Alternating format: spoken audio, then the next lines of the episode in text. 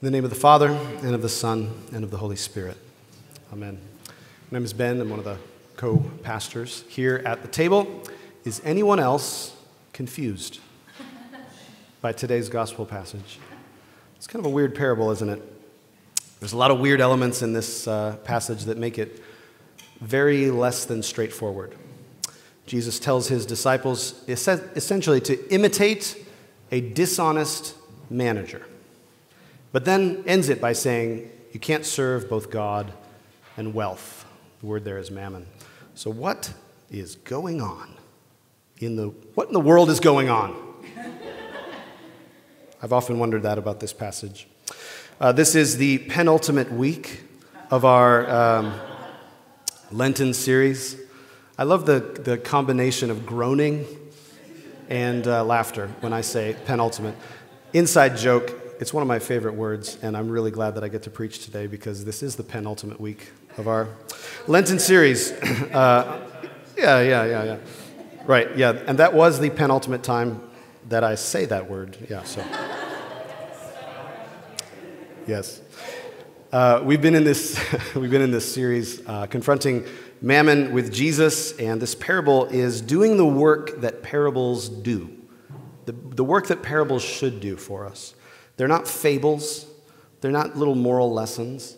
Parables are meant to disorient us, they're meant to dislodge us from our assumptions about how the world works and how God's kingdom works. So there is indeed good news for us today in this text. Over the course of this series, we've, many of us have felt a lot of discomfort as we have uh, learned about mammon, as we've learned about our entanglement with mammon, our inability to uh, fully sort of uh, extricate ourselves from the power of mammon. And we've looked for a way out of this tension. I think this is a normal thing for us Westerners to do. We, we like to fix problems. We like to, you know, oh, that's a problem. Let's apply some technology or some resources and let's solve it, right? We want a way out of the feeling of tension that we have, some way to remove ourselves from the system, some way of washing our hands of it entirely. Uh, but this system is so pervasive. Um, you know, there's so much coordinated energy and money being poured into maintaining this horrific status quo that it's easy to despair when you learn about how this all works and the vested interests that our society has in maintaining it. We can't unsee these things, but what do we do? Is the tension, is the feeling that a lot of us have. The truth is, we cannot extricate ourselves entirely from the ungodly power of mammon. But this doesn't mean that we have to pretend that mammon is fine we don't, and we call evil good. Rather, and this is our good news for today, in the midst of this tension we feel, our Lord Jesus gives us freedom to experiment with dirty hands in the upside down economy of God's kingdom, using dishonest wealth to make friends with those that mammon has marginalized and oppressed, trusting that eventually Jesus will come to dismantle mammon completely, judging and renewing all things in love. So, let's take a look at the parable. Uh, part of why we're confused uh, about this parable is that we often think we're looking for representation in the parable. Who's God in this parable? And some parables work that way, but that's not how this parable works. The parable has two characters a master, who's a wealthy man, and a manager. In Roman society, a manager was somebody who had access to mas- their master's wealth and acted as the master's agent in business dealings. And so to be a manager was actually to have an enviable status in a society where almost everyone was struggling to survive under the weight of an oppressive taxation system. Almost everybody was a subsistence farmer, a peasant who was trying to keep enough for themselves while also having this oppressive taxation system that they had to give to maintain the Roman garrisons and, and the governing uh, elite. And so power and privilege in this society were highly concentrated right at the very tippy top.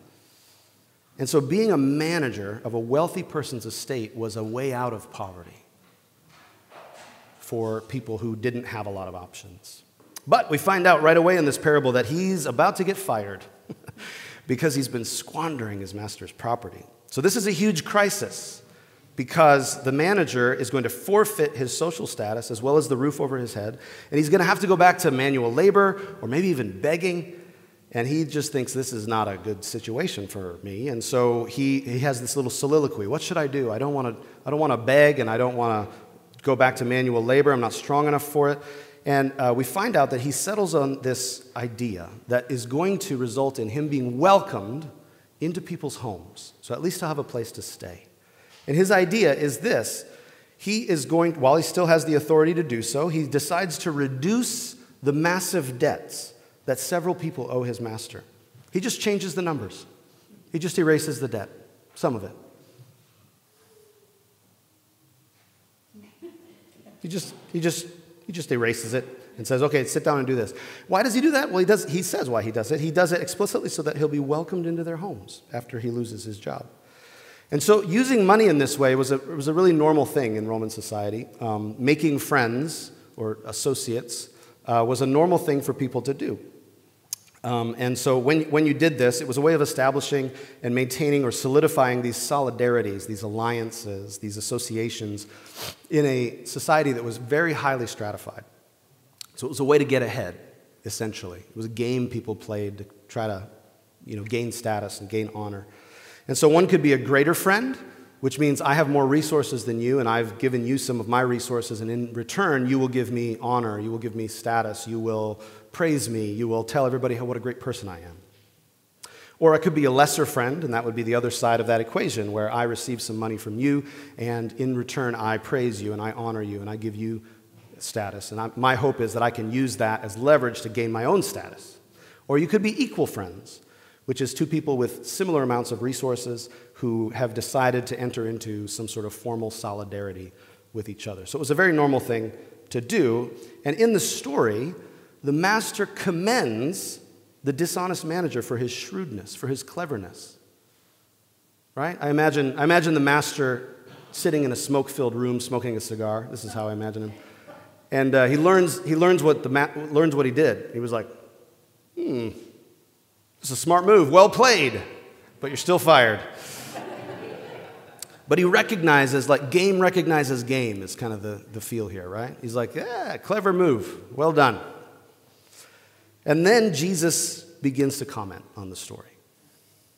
Up until this point, it's been the story. This first part of verse uh, 8. And then this, the, Jesus comments on the story in uh, the second part of verse 8. And he says this The children of this age are more shrewd in dealing with their own generation than are the children of light. In other words, people who belong to this age understand how the world works and they use it for their benefit. But the people who belong to the age to come, the children of light, they don't use the same cleverness to invest in the same system. The, chil- the, the children of light aren't as clever in taking the principles of the age to come and making these kinds of shrewd investments.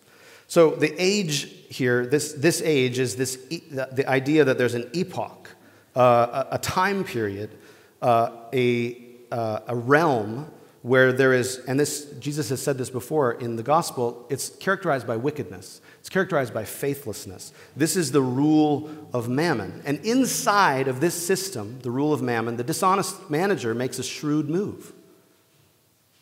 And Jesus is basically saying, the analogy, then, for the children of light who belong to the age to come is we should make shrewd moves, but not based on the logic of mammon, but based on the logic of God's kingdom. Act wisely according to the logic of the age to come. And so then Jesus spells out exactly, very helpfully, thank you, Jesus, uh, the point. He said, here's the point make friends for yourselves by means of dishonest wealth, so that when it, the wealth, is gone, they, your new friends, may welcome you into the eternal homes, which is the, situ- the housing situation of the age to come. Where's everybody going to live in the age to come? Well, eternal homes. I don't know. We don't really know what it looks like. But Jesus is recommending to his disciples you guys want to make a good investment for the future? Make friends with the people who are going to have charge over the homes in the age to come. Who are those people? Let's think about the parable. The parable, in the parable, the dishonest manager gives money to who? People who are impoverished, people who are in massive amounts of debt, poor people.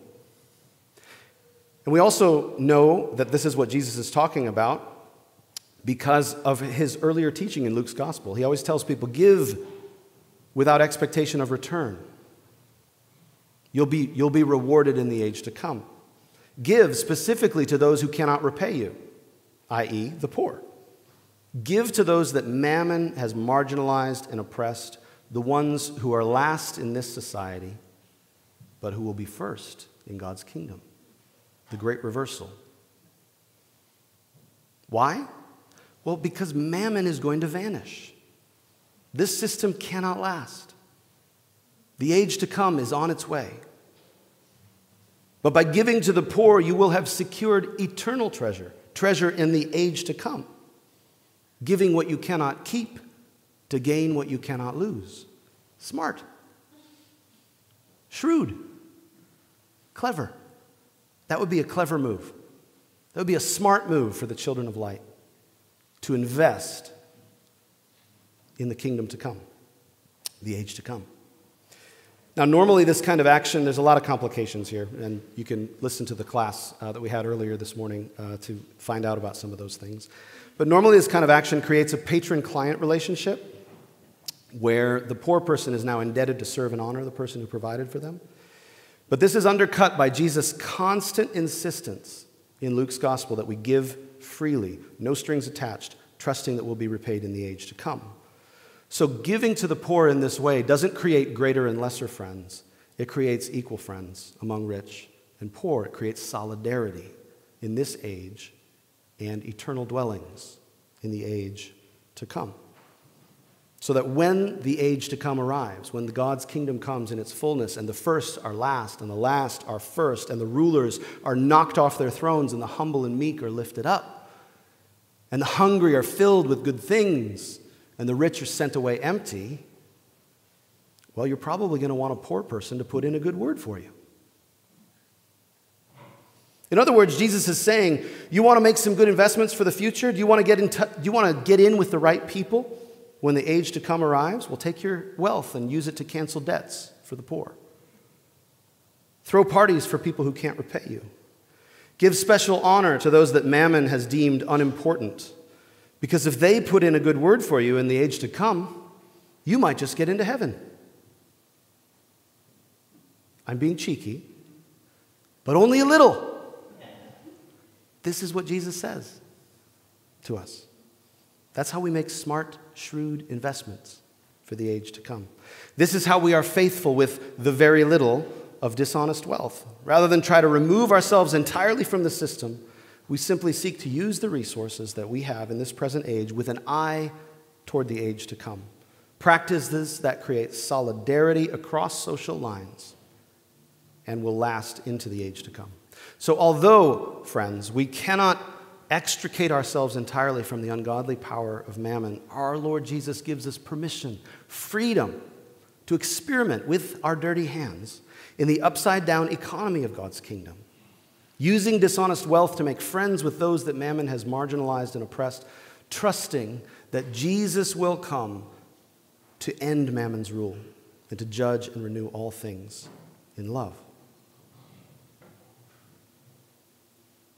So, how do we respond to this? Let's respond to this word today by committing ourselves to stay uncomfortable in the tension of not being able to remove ourselves from this system.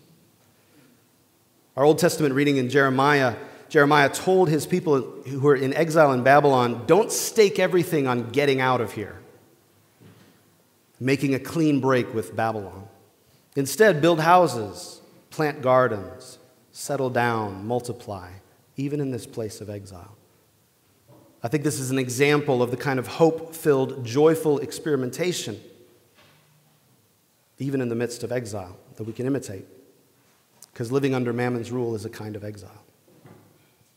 Let's also commit to experimenting with using dishonest wealth to make friends with the marginalized and the oppressed. In our Acts reading, we heard one way that the early church experimented with God's economy. No one claimed private ownership of anything. but held everything in common. There was not a needy person among them, it says.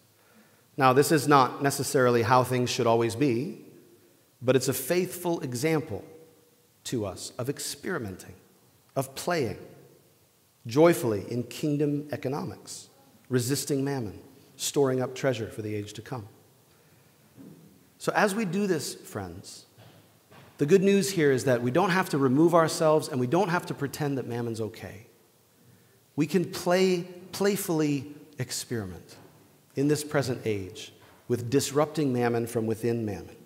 So let's ask God for creativity and joy and playfulness in our resistance to mammon.